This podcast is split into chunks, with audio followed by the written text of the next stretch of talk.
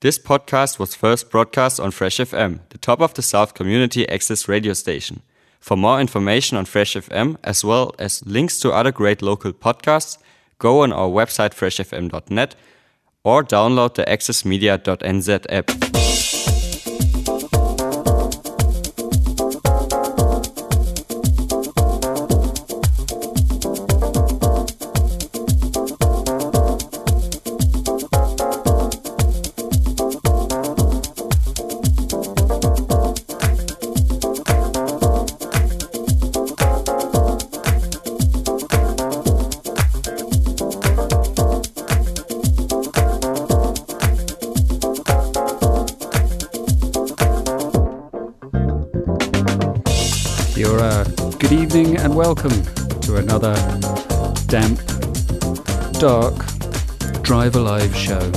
That's just the weather outside, not the show, hopefully. We're back again uh, with another hour of chat, mainly about motoring topics, transport, all sorts of things driving. And I'm sure we'll touch perhaps on a few road safety aspects as we go. So we are sponsored by NPD Fuels. Thank you to them. You can buy their premium and not so premium fuel from around many petrol stations around the region. So thanks again to NPD Fuels. So tonight we are going back to our guest uh, interview format. And we've got a special guest all the way from Christchurch, obviously beaming him in on the phone. So, welcome to you, Richard Jones. Thanks, Stephen. Pleasure to be on the on the show. Thank you for coming on. I can hear you all good, so uh, that's good. What's the weather d- like down where you are? Well, I was about to comment on that. Um, so much for sunny Nelson. It's been brilliant with us. Oh, because it's not. Yeah, it's kind of normally typical. Cri- typical Christchurch. okay, so so you haven't got icy winds going across the tundra or anything, but uh, no, no, we've we've had that famous easterly the other day, and it does it cuts through, it ruins many a good day. Yes, we're fortunate to be blessed with a little microclimate up here in Nelson, but yeah, today it's just been raining all day. Just been raining yeah. all day. Oh well make the farmers happy anyway. Yes, um, and at least we should be grateful we can get out and experience some weather. Um, yes, yes, that's right. That's right. We don't live in Auckland. No, got to be grateful for that. Actually, Abs- absolutely, absolutely. So, so anyway, um, I have people on my show who've got some involvement with transport or driving or looking after people who do drive or yeah. getting involved. So, what's your connection with the motoring world? Well, um, I'm an alcoholic, uh, uh an alcoholic, I should say. I mean, Alfas can, or, or, a caraholic, really. Yes. Um, but uh, I uh, own several cars uh, in conjunction with my oldest son, and um, I took my hobby to an extreme and started up a workshop specialising in the kind of cars I was interested in um, a few years ago. I don't operate it now, but the business is still trading. So, um, and of course, I um, am an agent for that famous business, Classic Car Rental. Oh yes, Rent a Classic. Yes. Yeah. I can strongly recommend them. Yeah, yeah, yes. I've heard they. I've heard they're good. Yes. That's right. If you wanted something different, sports car and convertible hire. Anyway, I mustn't get too distracted. So you you specialised in it in looking after Italian cars, then is that right? Yes, yes. Um, although I started with German as well. I ah. um, look, I've had just about every kind of car that you can think of, of of the sort of supposedly more desirable brands, and um, I started really my first exotic or departure from the norm was uh, my first car, a Fiat 125, um, mm. when it was hmm. quite a new car.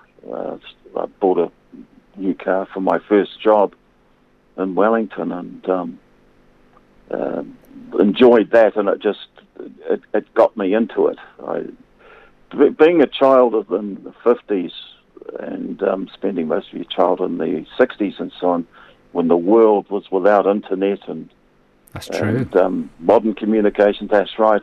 The, the, the, world was a was a much much bigger place, and being interested in cars, I used to read um, magazines such as Australian Wheels and Sports Car World. It was called then, and Modern Motor, which is an Australian publication as well, and then Autocar, and and um, I think it was Thoroughbred Car or Classic and Thoroughbred Car might have been going then as well. And I used to read about particularly the Italian cars and names I couldn't even pronounce. I tried, you know, phonetically spell it, um, trying to pronounce them, but um, always tongue twisters. But the press, the journalists used to rave about them. They were starved of of something out of the ordinary and used to rave about these cars. And um, most of them had a racing heritage as well, so they'd have drivers, but mainly again Italian names. It was just fabulous. And um, I used to dream of, of seeing one, let alone driving one or owning one but it, it brought about there was a, a real romance to motoring. Then people, I just turned 68 a couple of uh, weeks ago, last week it was, and you know I was brought up. There was a romance to motoring then. Ah. They weren't just an appliance to oof, a greater proportion of people then than there are than now, and yeah, that, uh, it, it, just set that romance going, reading these magazines, and if you're that way inclined, mechanically inclined, and so on. And I, um, I got into them that way. I mean, a, a Fiat one two five. That's that's quite a left field choice for New Zealand, but in Italy that would be a sort of standard family yes, well, thing. Fiat, Fiat are the supposedly the working man's car you know, and Alfa the sportsman, and Lancia the, the for the connoisseurs, and, and Ferrari for sportsmen, a sort of an adjunct to Alfa. Maserati was the other one, sort of like an adjunct to Lancia. Um, but yeah, no, they, they were a, a, a, what we call a middle class car from Fiat that was aimed really at the, the professionals and junior executives and so on. So um, they weren't at the bottom of the the line, but they sold very well. They're assembled in New Zealand. Ah, I didn't know that. Yes, yes. Well, we did a lot of trade post-war with, uh, and, and, have done. Italy's quite a big trade partner, and so um, we actually got onto quite a few Italian products quite earlier. One of the the first things that happened in the late fifties was the starting to assemble Fiats, and they assembled the wee Fiat 500 you know, we know them oh, as the Bambino. Yeah, yeah. Yeah. Um, but then later on, and they were assembled in Thames, um, they brought in the Fiat 1500s, the model before that, that was the same size, same class category, and then the 125s. And in the days of um, the city councils running the the urban traffic enforcement, they had their own um, traffic police, and in Christchurch, uh, obviously Solomon and Council got on very well with the, the Fiat dealer at the time, and they used to run. They ran Fiat 1500s first, and then Fiat um, 125s as the patrol cars. So the police were almost. And no one ever got away in Christchurch. Faster than most everybody else. I was going to say that's just like the Italian Job film, but then they drove Alfas in the Italian Job, didn't they? But that's, that's well, that's right. quite exotic. The New Zealand police having a fleet of Fiats in Christchurch. Yes, yes, oh yes. Wow. And and the the chaps loved them. Um, funnily enough, though, it was in the local before um, local body amalgamation, so Christchurch had um, Christchurch City Council, the major um, urban authority, but then there was also well, Waimairi um, County Council, it was called, and um, they had Heathcote County Council, and I think there was Lyttelton Borough Council as well. So I think um, certainly in the in the Heathcote and the um, Lyttelton area, the Christchurch City Council ran the traffic enforcement. But mm. in Waimaka and um, Waimairi, I know they had their own traffic um, enforcement officers, you know, traffic cops, and uh, they ran Vauxhalls, I think it was. Yeah. Oh. But mind you, just imagine once you got the Fiat, so you can just imagine. Oh, I think I'll maybe go patrol Arthur's Pass just one more time. yeah, well, of course, I restricted the city boundaries. Oh yeah.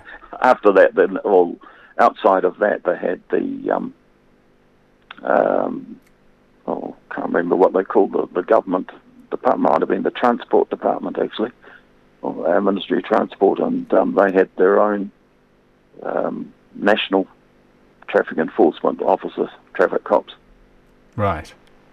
Yeah, because of course they're switching to Skoda now, New Zealand Police. Yes, yes. Well, no more Holdens. No and, more um, Holdens, um, no. And no more. And Falcons stopped production before Holden did. So the Australian market's gone towards SUVs and smaller cars. Ah. It's the way of the world. Yes. Well, will the, will the police be able to give as good pursuit as normal in Skodas? We'll have to wait. See if I suppose if they've got the RS. You'd be, you'd be surprised. Um, well, again, I'm a bit biased, but European cars take a lot of beating, and um, I doubt whether there'll be too many cars that could get away from them. I notice in the British um, police forces, the the, um, the traffic patrol peoples quite often they either have BMWs but there's quite a few Skodas and so on in there as well yeah. in the fleets as as traffic enforcement vehicles on the motorways. So yes, it sounds well. Yes, basically. Gee, but knowing Volkswagen, um, Volkswagen are successful because they do business. They're prepared to do business and sharpen the pencil. And of course, Skoda are a um, subsidiary of Volkswagen, yes. and I can see them doing fantastic fleet deals. They're a pencil, a pencil sharpened brand, Skoda. Oh yes, yes, and and and being sharp enough to, before they're even asked to, um, design a purpose-built police vehicle, you know, with the heavier duty suspension and the extra wiring for all their radio oh, yeah. And communication equipment and computer plugs and so on. So um, they'd be all set to go before they even approached the first police forces, and um, they'd be really, really sharp in the deal. So you were attracted to the sort of Italian brands, and then that got you into doing, looking, looking after them. well, I've always mechanics um, business. Yeah, side. being being a, as I said, child of the fifties and sixties. Um, my father was practical, and I can still picture him working on the family car. You know, doing the points, right, changing the spark plugs. Most most fathers did in those days.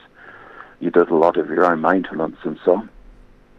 Um, I also had a grandfather who I'd never met, who apparently, or used to own, apparently he used to co-own the Chrysler dealership in Nelson. Chrysler used to sell here as well. Yes, yes. Well, American cars dominated the pre-war, dominated the um, the car scene. Oh, of course. Yeah, yeah. And uh, anyway, apparently he could he could fix anything, not just cars. He could fix radios, and he was into powerboating. That's how he died. But um, um, apparently, he's a brilliant mechanic. Yeah. And um, unfortunately, I never met him. He died well before I was born.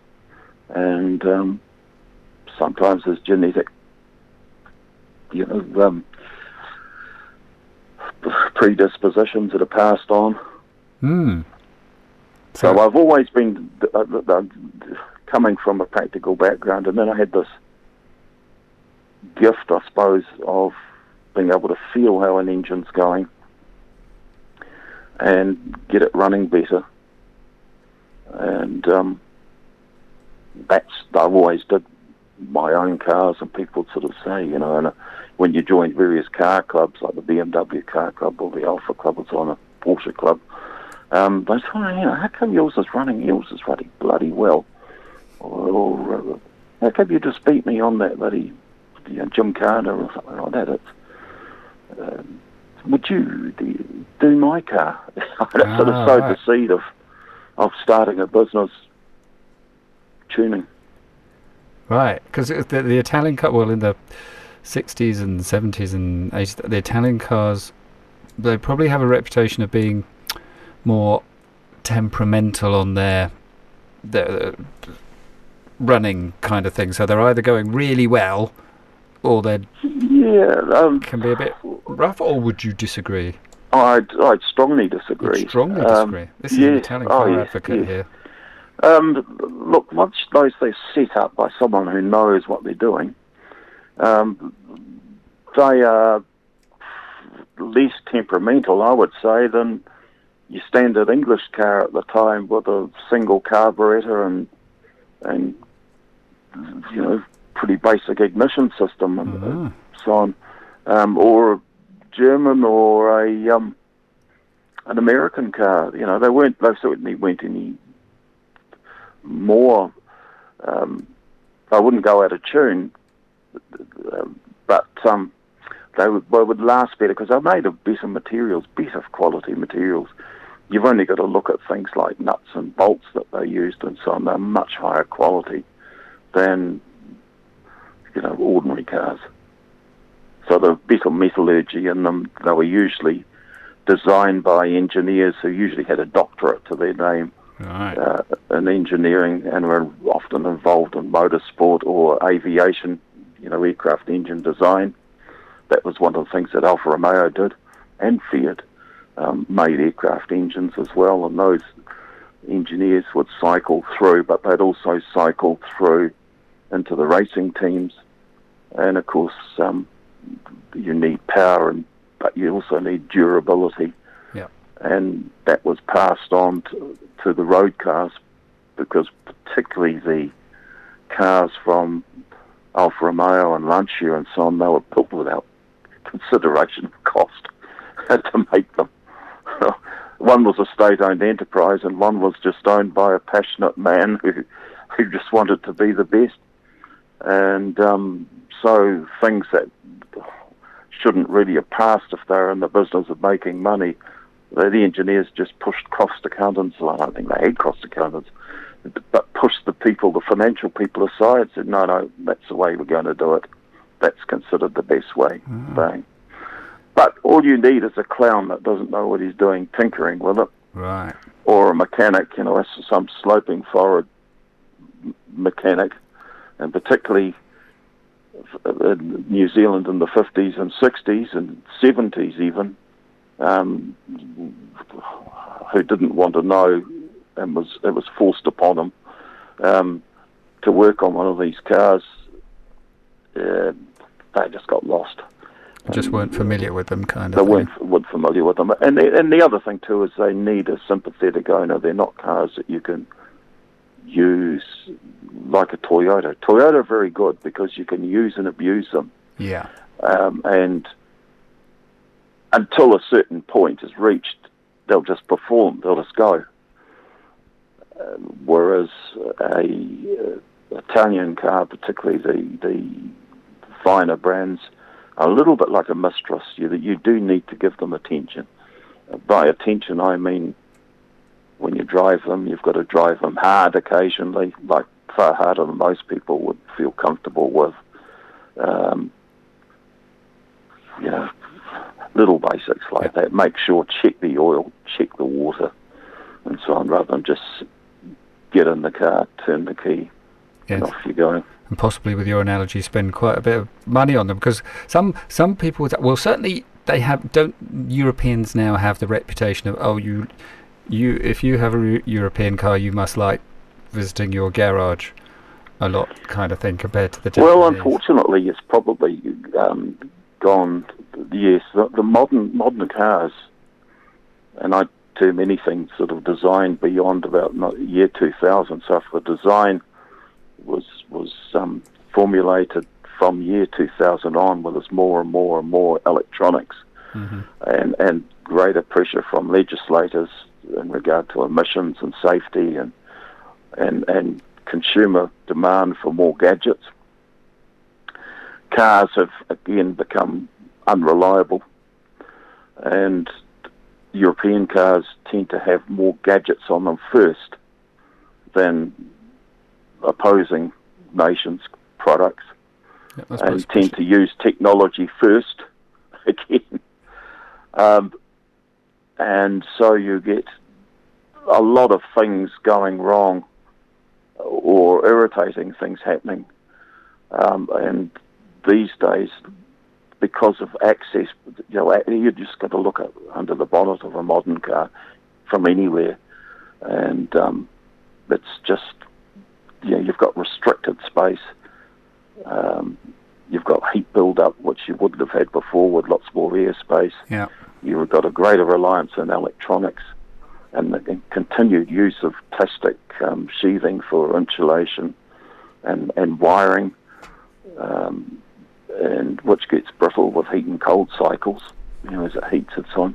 And it's just a recipe for disaster. Yes, not so much mechanic as a computer engineer now. Yes, yes. Well, with an aircraft, you know, you, um, they use gold contacts and they double up on everything. But of course, car manufacturer, they use usually the cheapest possible means of achieving what they want, and unfortunately, it's a shortcut, mm. and it compromises quality, and and you're getting problems um, through modern production engineering.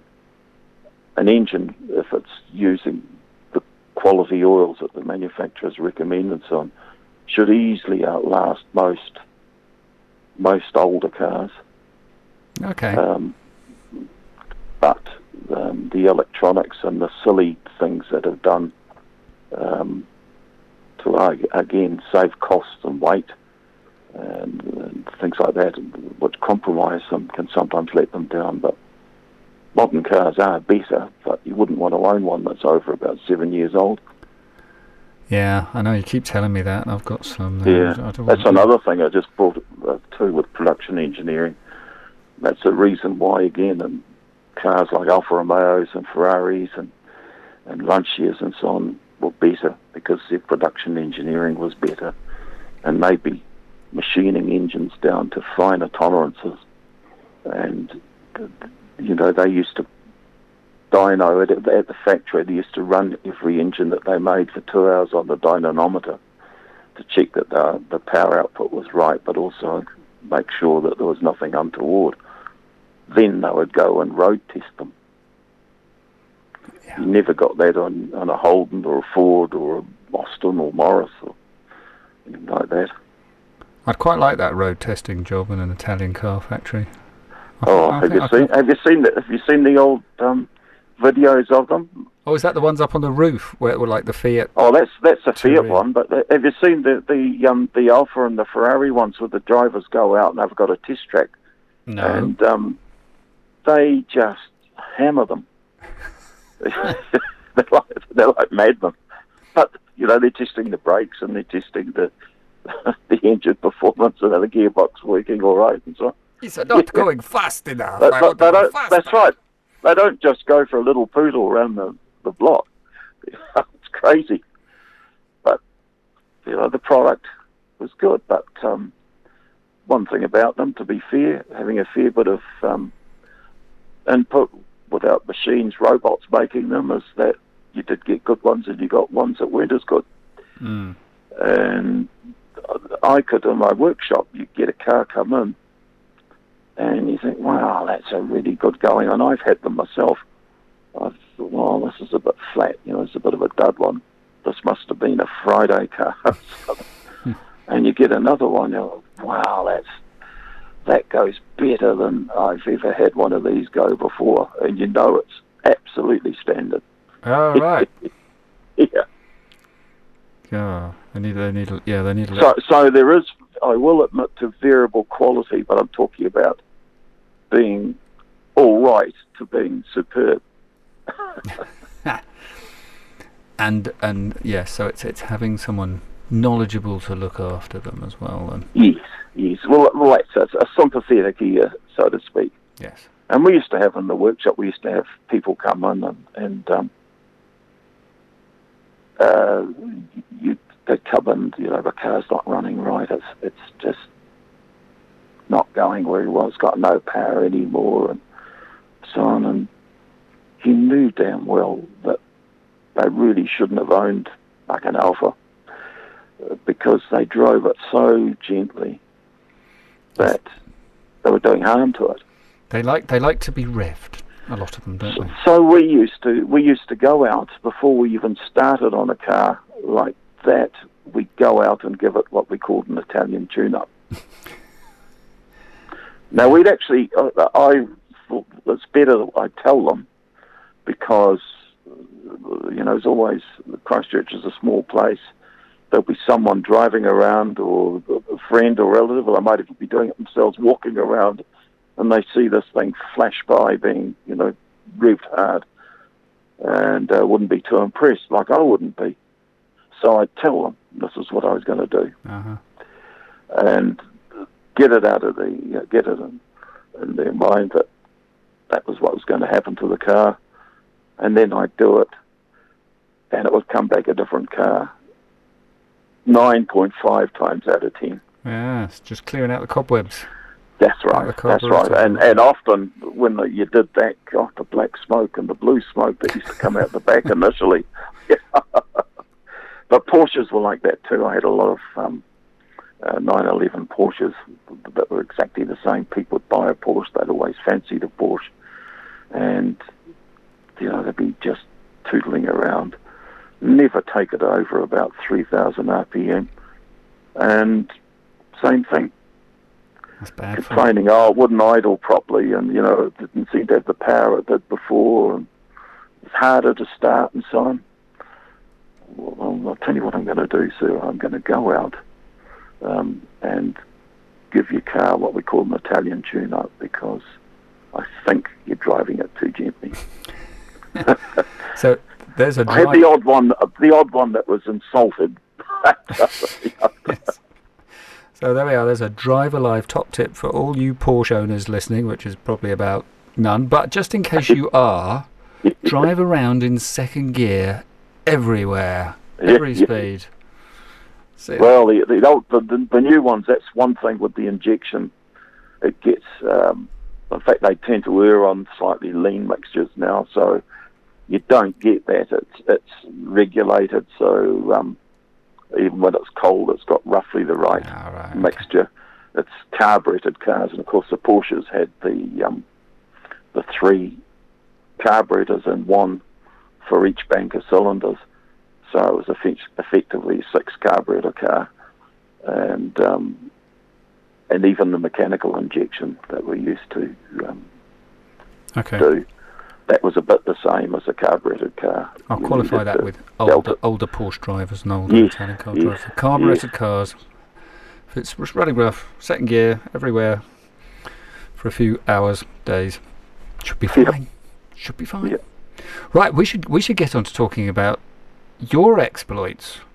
Part, Yes. uh, So, um, driving tests. Yes.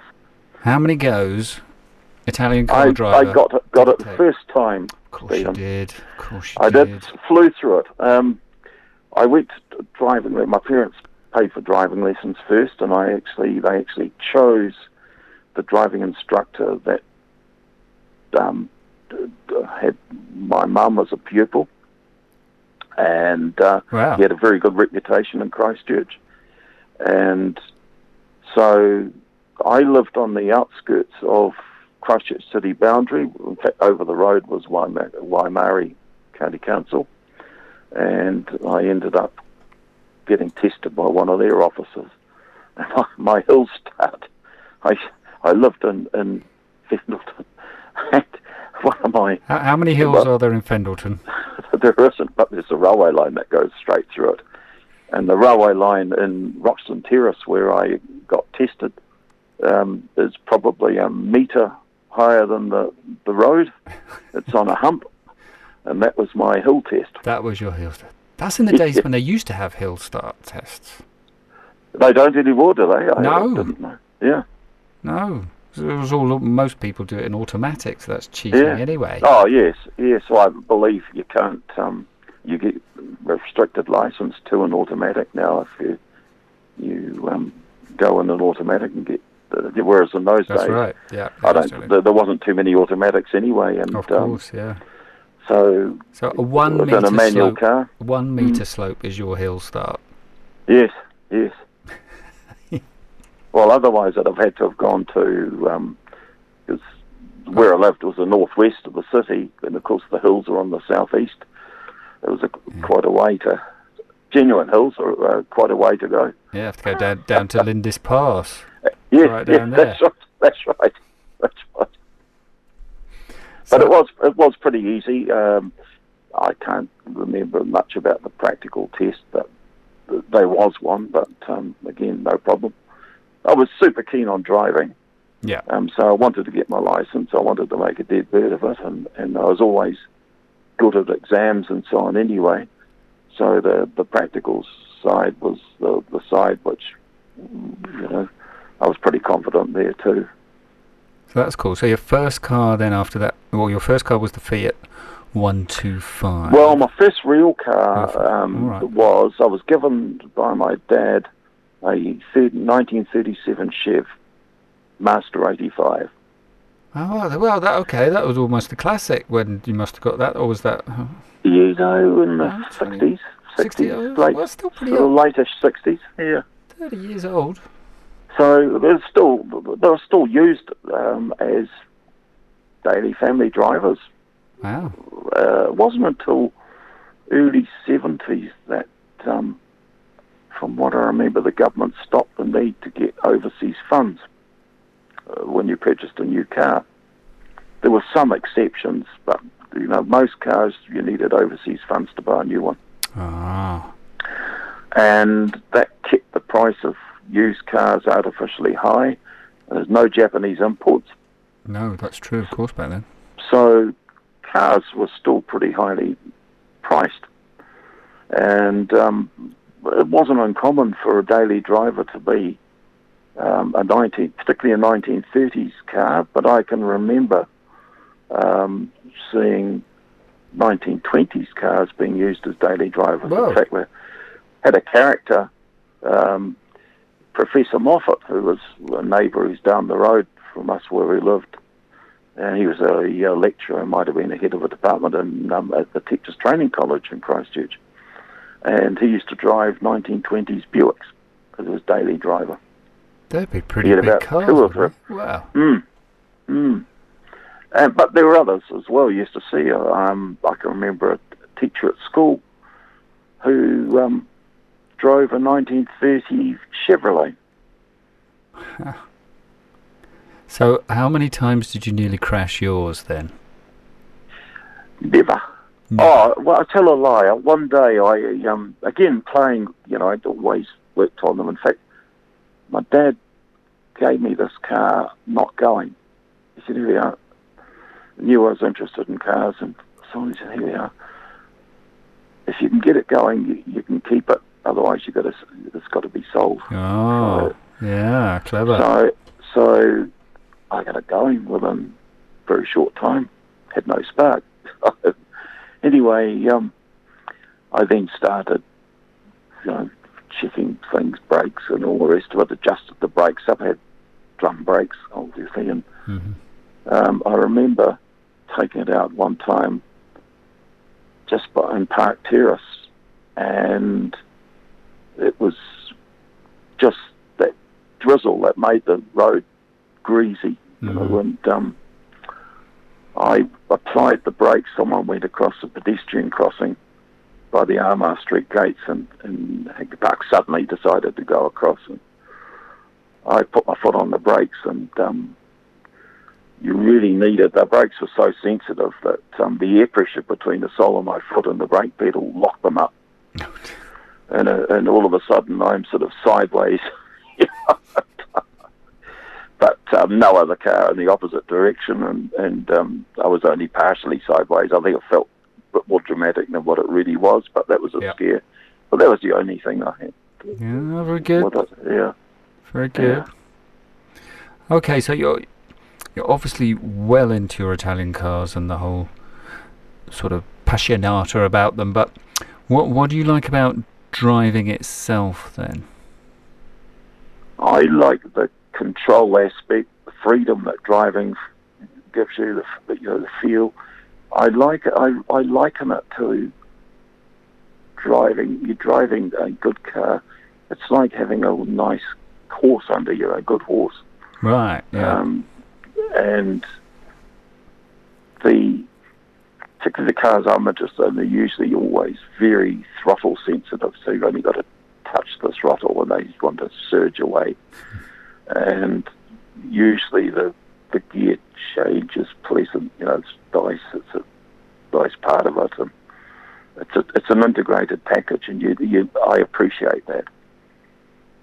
Yeah. And also, I like the design. Um, I often say to my son, who co-owns the cars, that you know, if they stop petrol, so you couldn't get any petrol, we, I get a lot of satisfaction still by just looking at them. And I'm the kind of weirdo that often has the bonnet open just to look at the, the beautiful castings and the engines and, and so on on them. So, yeah, um, and of course, a lot of those cars are have been in museum of modern art exhibited and so on too. So they're considered sort of art on wheels anyway. Yeah, that's it. Because I think that's a bigger sort of underestimated aspect of transport yeah. and cars and stuff. Because some, some of them really are just stunning bits of design, and like you said, you just park them in the garden. Well, the other thing too is there a commentary on social history and tastes and so yeah. on. Um, particularly the sort of um, more exotic, but even some of the more mundane vehicles. There are there are like colour schemes if they kept the original colours. See the colour combinations and the colours that were fashionable at the time. Look inside to the upholstery and the style of the dash and all the rest of it, and you see what was, you know, acceptable taste, or and well, in fact, highly desirable taste because they needed to sell them. So yeah. they're producing products that that were um, designed to be desirable to consumers. The 1970s and, um, browns or yes, oranges, yes. they probably call them I don't know. Is Brown making a comeback now? They probably call it yes, cap- cappuccino or something now. Not yeah. Oh, well, they, they Brown. change the names every year um, to something trendy. Again, that reflects in, in social trends and tastes. What the names of the colours are to you and I will be brown, metallic brown, or metallic sand or something, but it'll be something like Kalahari or. or Kalahari on my base model Fiesta. Yeah, yeah, that's right. That's right. Something exotic, and, and again, you know, mystic maybe. Uh, depends where they're trying to sort of flaunt it. But yeah, yeah no, it, it's so so they are interesting pieces of, of architecture, if you like. Yeah, it's interesting you say about that social comment side because something I my theory is over the last ten or maybe fifteen years, but it's probably more ten years Mm. And it's something my kids commented on when they're little. That sort of that car's angry. You look at the car's yeah. face; it's just angry. Cars in your rearview mirror now, they're all like really clenched teeth, eyebrows right down, like really aggressive, sort of. Well, probably shows the pressure. Pressure. Um, to me, they look like exaggerated toys. Um, I can remember things like Tonka toys and some where they were deliberately styled to to look strong and aggressive or bulky. Yeah, but it's like and so on, and, and um, they're much the same because, of course, nowadays they're designed by committees and and they also do research beforehand to make sure that the market wants what they've got or supposedly wants what they've got. So. So you get the same, and of course they use computer with the same programs and so on, and so they tend to be all the same. We, we need a return to the happy little Fiat Bambino, or the yeah, you know, yes, not not the yes. I'm gonna eat you and get out of my way. Right. Well, well, that's right. Well, people are a lot more aggressive nowadays, and yeah. I notice that um, women have become a lot more aggressive than they were. But you see, you get a desensitization when you hop in a modern car now. You're desensitized the mm. steering's as light as possible if you're driving if you're driving a manual, and most people can't be bothered because it's too much effort. You know, yeah. even though they're getting fatter and bigger, they need the exercise. They ignore that. No, it's more convenient to drive an auto.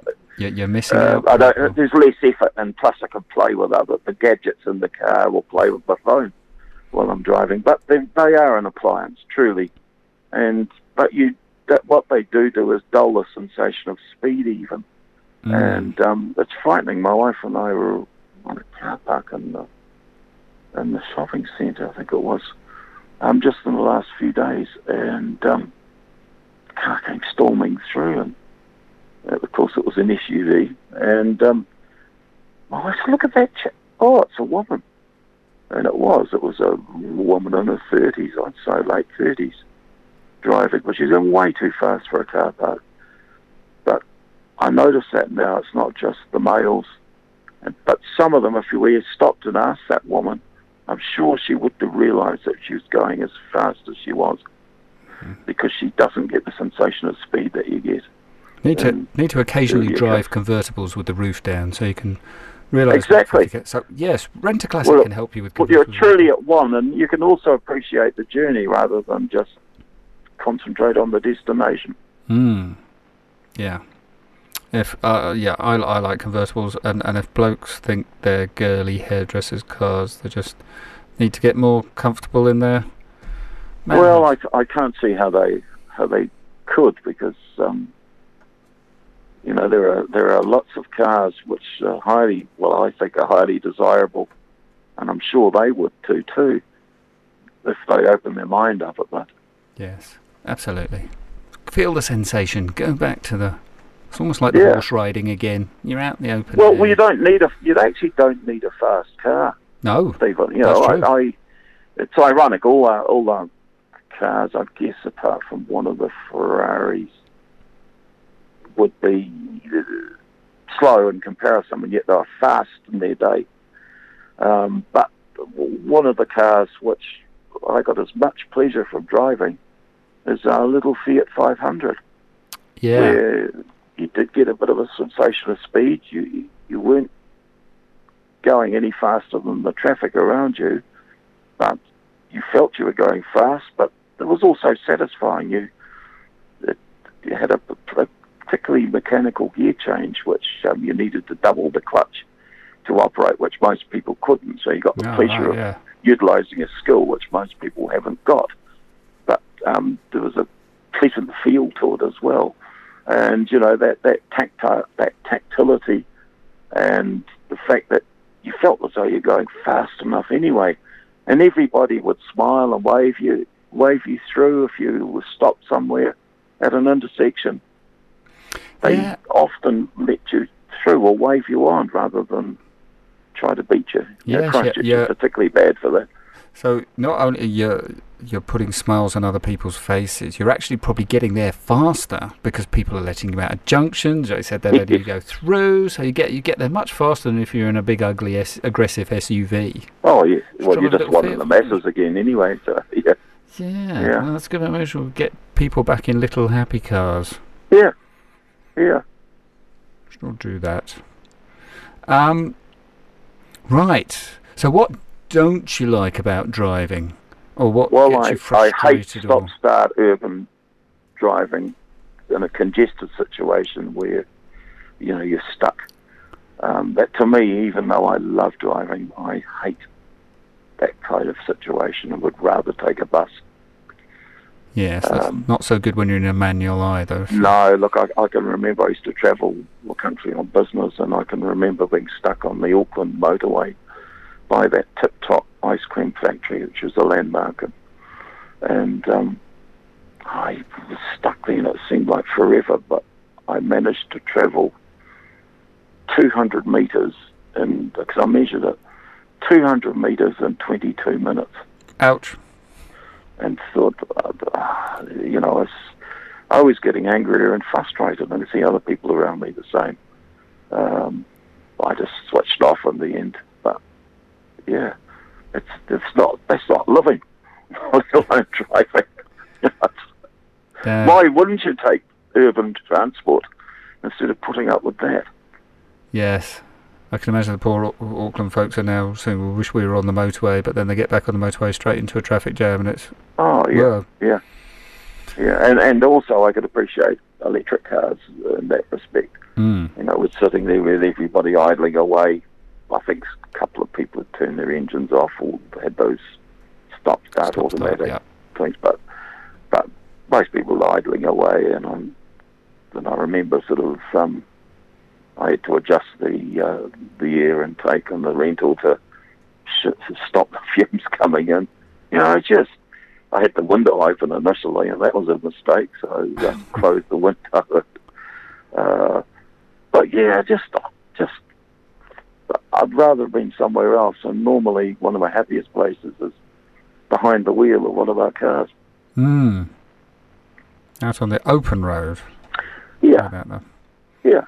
Which we're actually we're incredibly fortunate in New Zealand that a lot of the roads outside of the cities aren't jammed or motorway clogged or. Oh, look, Um, I, I tell you what, my, you're quite right. My um, son, my oldest son, who, who commands his cars, spent five years in UK uh, for work, and um, he came back, and within a short time, he decided to treat me, and and um, we went on this thing called the Classic Alpine Tour, um, out of Arrowtown it was, and it travelled round the, the lower South Island, Right. and uh, we took our little Alfa Giulietta, which is Oh, yeah. And um, he commented a few times. He said, "I can't get over it, Dad." He said, "It was during COVID, mind you. Well, you know, um, the remnants of COVID. Yeah. But um, he said, I can't believe it. He said, there's hardly any traffic on the road. And he said, look at the roads, they're fantastic. And they were, they're all like newly sealed almost. He said, the roads are in fantastic condition as well. He said, in UK, you can't do that. He said, I've driven up through Scotland and all the rest of it. He said, it's about the only place, and a bit of Wales. We said, we're, it's relatively unpopulated, but still nothing like this. No, that's right. He said, it's where you can really appreciate a car like this, you know, and we travelled most of the journey there and back with the top down. yeah, Fantastic. And we and we get to drive through that stunning scenery and Yes, appreciate it and the yes. curving, dipping roads. But yes, I can remember I went back to the UK five years ago and sort of driving back on motorways and stuff, and I was going, "Oh yeah, I've got motorways. I can overtake and get a move on. This is good. This is what I'm missing." And then 30 minutes later, I was sitting in a traffic jam, going nowhere for 30 Yeah. minutes on a motorway. I said, "No, no, this, this, this isn't good. This, That's this right. is, this is worse. This There's is got to be more to life than that. Yes. Yeah. It's sort of initially good and then nah. Nah, you're Yeah. just stuck in another Yeah. jam again. Yeah. Oh, you know, it's, it's one thing I'm grateful for. Look, I've never travelled, but you know, I watch a lot of documentary TV. I speak to people that have been over there, including my, my son and so on, and and um, and meet a lot of people with exotic cars that come over, and they say this must be one of the best places in the world where you can actually enjoy the car.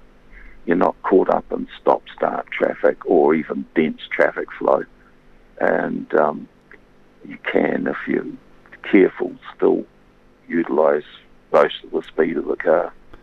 New Zealand's roads, best kept motoring secret. it is.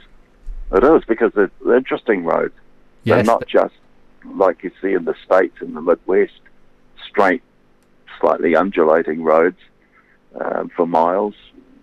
We've got that in Canterbury, but you've also got mountain passes and narrow country lane Oh, type right. things like you see in England or they track the as well. You've got the whole variety. yeah track the rivers. They say go through the mountains. I mean, even heading south on the Canterbury Plains, you sort of well, it's flat, flat, flat. But then, especially wintertime, you look over to your right, and there's the start of the southern snow-capped Alps coming That's right. there That's next right. to you, and you go, "Whoa, where did they come from?" And Yeah. it just gets even more spectacular. Oh yeah, yeah, yeah. No, it's we're we're lucky because yeah, that's right. The background scenery as, as well, which makes the whole motoring experience. It's not just the the actual road you're on. Um, it's sad though that that a lot of people don't take all that in when they're driving. That it's purely concentrating on the on getting to the destination Hmm. without taking taking everything in from from the driving experience to the the scenery that they're passing through. Yes, and it's uh, thinking, well, uh, yeah, I guess, I guess it's hard if you, depending on where you've come from, if you've always kind of been there and haven't seen what others have to gr- grind through, kind of thing, or get stuck behind, or. But yes, the most of once you get out of the cities, the The roads are quite yeah. something. Oh yes, yes, yeah. Quite something. So we've got, we've got ten minutes left, and I've barely started asking you questions here. I might have to do a part two on this one. Um, so talking about well, because you mentioned about sort of driving congestion and electric cars and getting stuck in things. So what what do you think about the future of driving and transport? Is it more well, is it more public transport in urban areas? Is it Yes. Well, uh, well, I don't know whether we will in Christchurch. Oh, sorry, in, in most of the cities in New Zealand because in a way um, there's still not the need. Maybe Auckland, uh, but uh, the other thing is that they've been built much, much later than the old cities in Europe in particular, where they're a lot more congested. There's a higher population density. Mm-hmm. Um, we tend to have suburban cities uh, where, the, where the population density is nothing like it. And they've been forced by necessity, essentially, to build underground systems and, and um, allow for public transport. Yeah. With New Zealand cities, it's an afterthought. Now they'll invest in, and Auckland's going through that with a rail system and their bus routes and so on on the motorways and, and so on. But I don't think it's going to be good enough compared to what they experience overseas to attract most people that are going into the the central city or moving around the greater area. It's just too late. Um, it annoys me in Christchurch where we've built two townships essentially, one on the north, one on the south, mm-hmm. and they've not not allowed for rail transport. By chance, the Rolleston, which is the biggest one on the south of the city, the railway line, the main trunk railway line, passes on the outskirts of it, but it's only a single lane or single rail right. line, and I don't think it would. And plus, we haven't got the um, the, the, land purchases and so on in place to to provide suburban, and we haven't got the population either mm. to justify the expense of um, building a proper rail network. Pegasus on the north of Christchurch, which is goes up and, and Woodend, they really should have had some kind of um, transport system back to the city, but nothing's happened.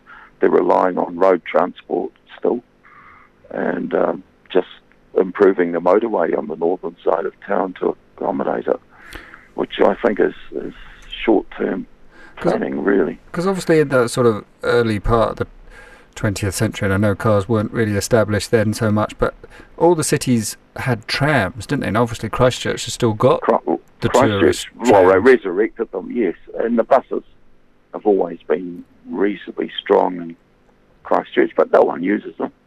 Um, well, very few people use them.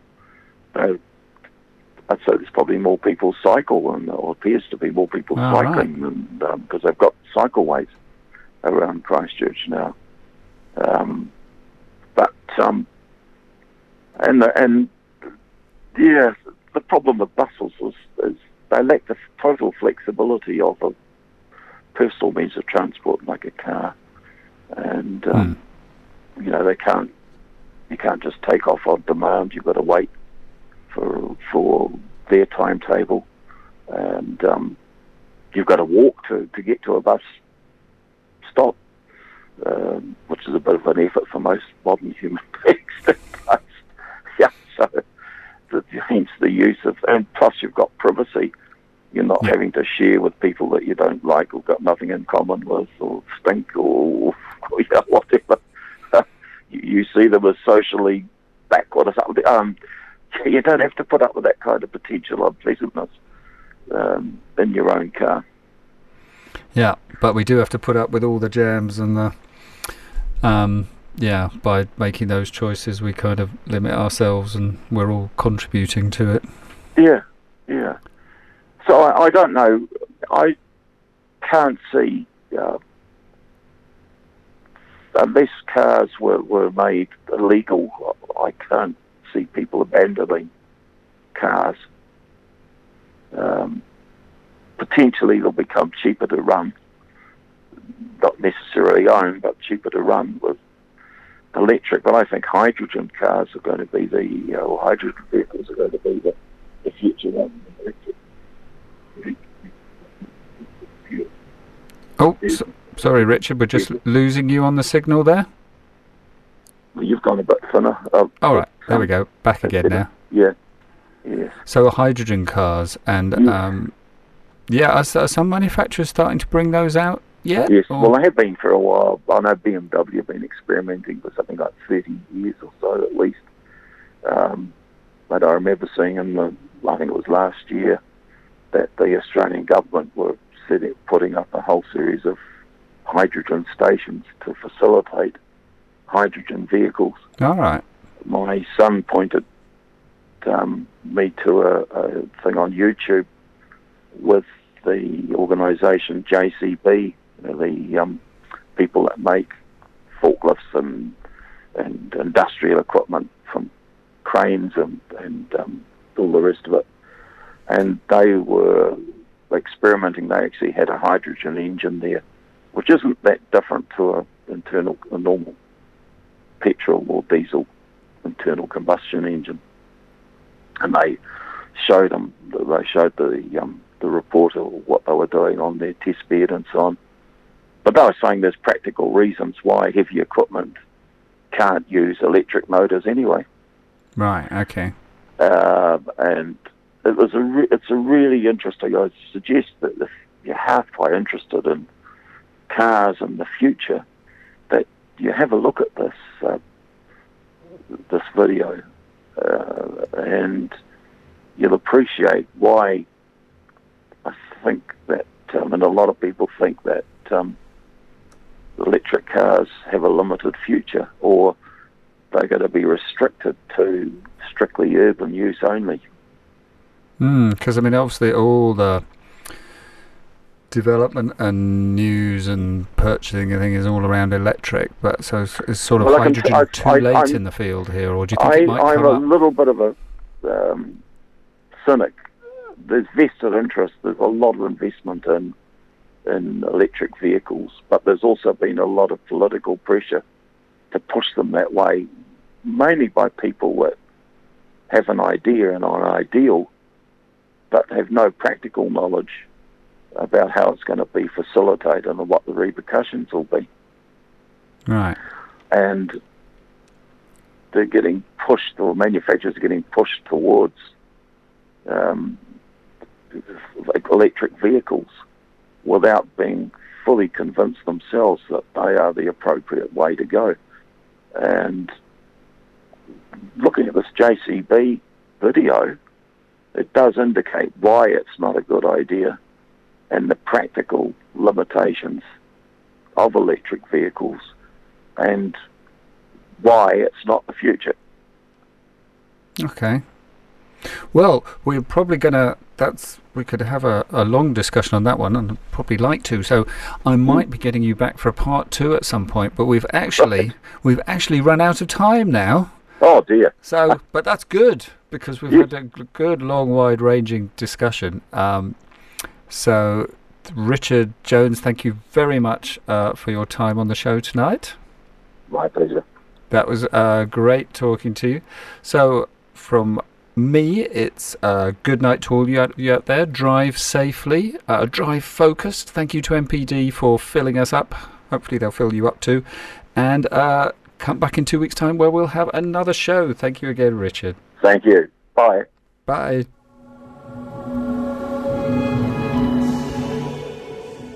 Thanks to New Zealand On Air for making this podcast available by funding the Access Media project. Other great podcasts from Fresh FM are available through the accessmedia.nz app or our website freshfm.net.